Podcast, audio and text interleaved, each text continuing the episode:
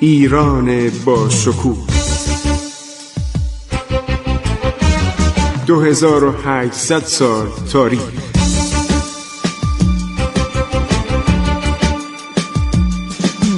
عبور از تاریخ.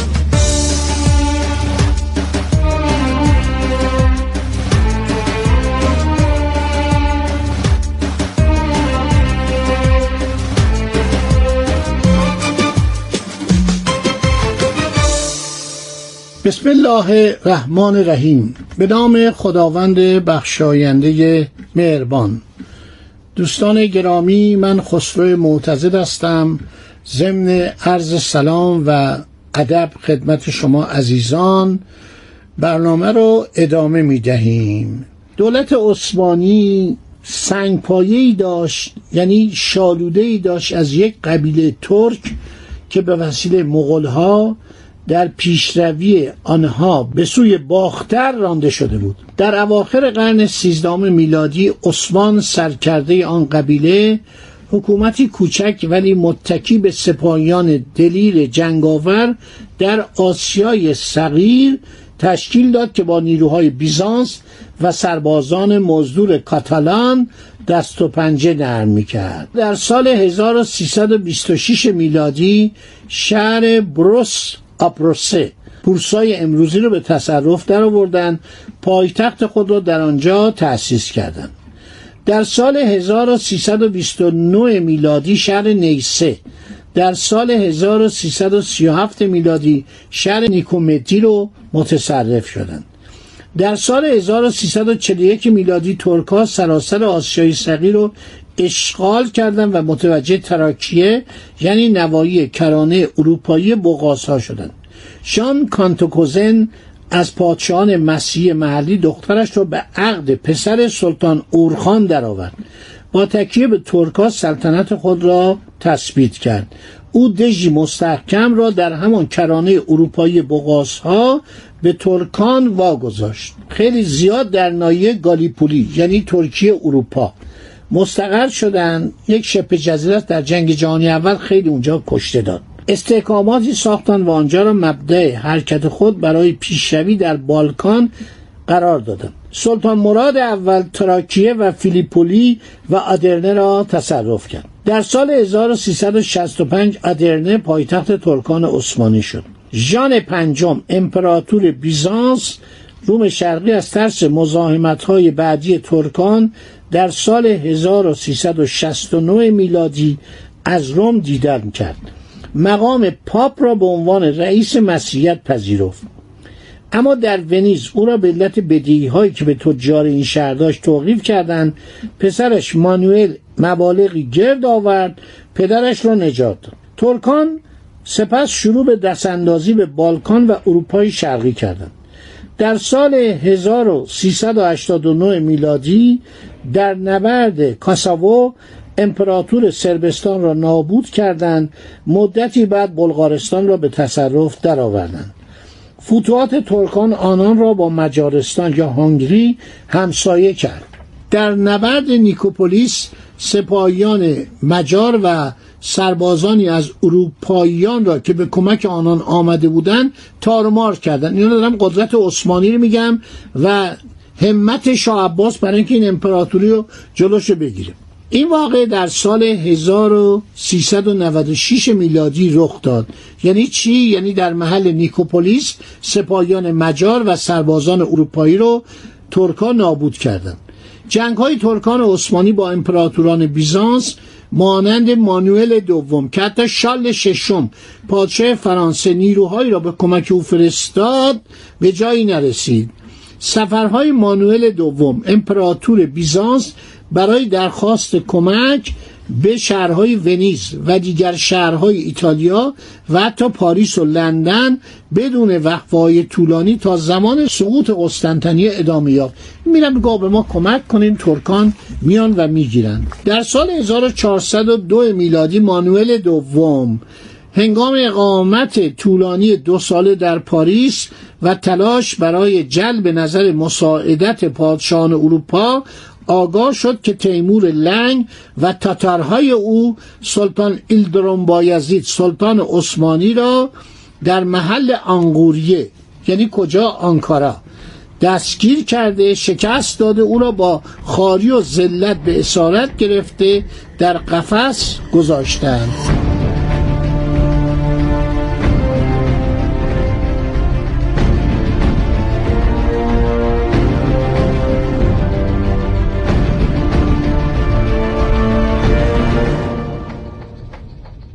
بار دیگر در سال 1422 سرکله عثمانیا در برابر قسطنطنیه نمایان شد. در سال 1430 میلادی در زمان سلطنت امپراتور ژان هشتم ترکان ناحیه تسالونیک سالونیکی یا تسالونیک در یونان امروزه محاصره کردند. سیر پیشروی ترکان عثمانی تدریجی ولی تهدیدآمیز و هشدار دهنده بود. و از فتاوی شوراهای مذهبی فلورانس با حضور کاردینال های شهرهای مهم اروپا و حضور پاپ اوژن چهارم فرمان اتحاد بر ضد مهاجمان ترک و گسیل یک سپاه کوچک مجارستانی و لهستانی و رومانیایی برای جنگ با عثمانیان نتیجه به دست نیامد. اروپاییان در نبرد وارنا در سال 1444 تارمار شدند. فتوحات عثمانیان در غرب سرزمین های زیر سلطهشان حتی پیش از تصرف استانبول به دست سلطان محمد دوم در سال 1453 میلادی آغاز شده بود. آنان یونانی ها و رومانیایی ها را شکست دادند. بنادر دریایی دریای سیاه را از بیزانس گرفته بودند. از سربستان و بالکیا باج می گرفتند همینطور سالونیک را از ونیزی ها پس گرفته یا همون تسالونیکی را. و سپاه مسیحیان مورد حمایت پاپ اعظم که پادشاهان لهستان و مجارستان فرماندهی آن را به عهده داشتند در سال 1444 میلادی شکست خوردند. کشور آلبانی مدتی از تعرض ترکان بر کنار ماند ولی آنان سرانجام آنجا را نیز به تصرف درآوردند. اینا رو دارم براتون میگم که بدون چرا دولت های اروپا اینقدر به ایران توجه داشتن برای اینکه تنها دولتی که جلو عثمانی در اومد دولت ایران بود. ترکان در قرن بعد پس از تصرف عربستان خود را جانشین خلفای عباسی و خادم حرمین شریفین خواندند. همه مستملکات قدیم اسلامی را جز قلمرو امپراتوری خود می‌دانستند.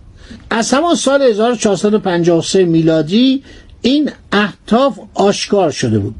اوزون حسن پادشاه ایران با خواستگاری از دختر پادشاه ترابوزان قصد داشت نظر حمایت و کمک پادشاهان اروپایی را به خود و کشورش جلب کنند. تصرف قسطنطنیه مرحله اساسی و مقطع مهمی در تاریخ آل عثمان محسوب می‌شد که چنان که بعدها آشکار شد مقدمه تصرف سراسر بالکان به دست ترکان تبدیل دریای سیاه به یک دریای ترک آماده شدن برای یورش به اروپای مرکزی اوکراین، قفقاز، عربستان، شمال آفریقا بود. در ادامه پیروزی بر قسطنطنیه بود که عثمانی ها بلگراد سربستان شهر آتن شهر موریا و سرانجام در سال 1461 شهر یونانی نشین ترابوزان و تا سال 1479 بوسنیا و هرزگوونیا و مهاجرنشین های ژنی در ایتالیا و همینطور کریمه و خاننشین تاتار منگولی و والکیا و آلبانی را به تصرف درآوردند. فقط مونده بود ایران. فتح کنستانتینیوپولیس رهگشای همه این کشورگشایی بود.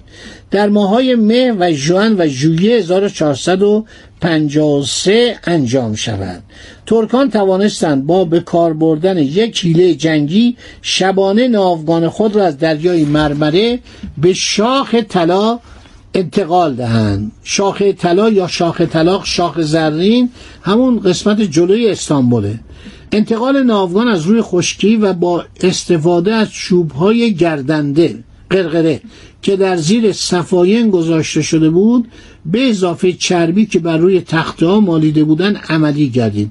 آنان استحکامات شهر را دور زدند و کشتی ها را در شاخ طلا به آب انداختند نکات خیلی جالبیه. با این تدابیر حمله ترکان در بامداد روز سهشنبه 29 مه 1453 میلادی 20 جمادی الاول سال 857 آغاز شد که این سال را سال پایان قرون وسطا و آغاز قرون جدید خواندهاند بنا به نوشته مورخین شوروی در قدیم کتابایی نوشتن به نام تاریخ قرون جدید قرون وسطا قرون قدیم زیر نظر پروفسور کاسمینسکی. آدم با سوادی بوده. هر شود نوشته که ترک ها برعکس یونانی ها که نیروی دفاعیشون ناچیز بود از نظر توپخانه مقام اول را داشتن. بران ترک ها دارای سلاح پرتاب کننده منجنیق بودند که می توانست قطعات عظیم سنگ را پرتاب کنند بیزانسی ها مدخل بندرگاه قسطنطنیه شاخ زرین را با زنجیر بستند. ولی ترک ها شبانه هفتاد کشتی را به روی تختی که بر آن چربی مالیده بودند با آنجا منتقل کردند. خب دوستان تا اینجا رو داشته باشید دارم امپراتوری عثمانی رو میگم که ما یک دفعه کمسایه نیرومند قدرتمند آماده کشورگشایی بغل دست خودمون پیدا کردیم. درست موقعی که ما حکومت مرکزی نداشتیم. یه حکومت فعودالی ترکمان بود و ایران آمادگی برای دفاع نداشت. باقی مطلب و انشالله در برنامه آینده برای شما خواهم گفت. خدا نگهدار شما تا برنامه آینده. عبور از تاریخ.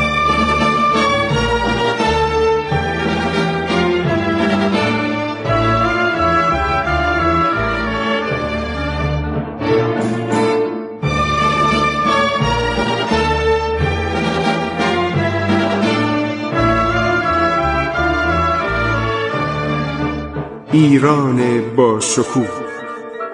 2800 سال تاریخ. سرگذشت ایران ما به روایت خسرو معتزد.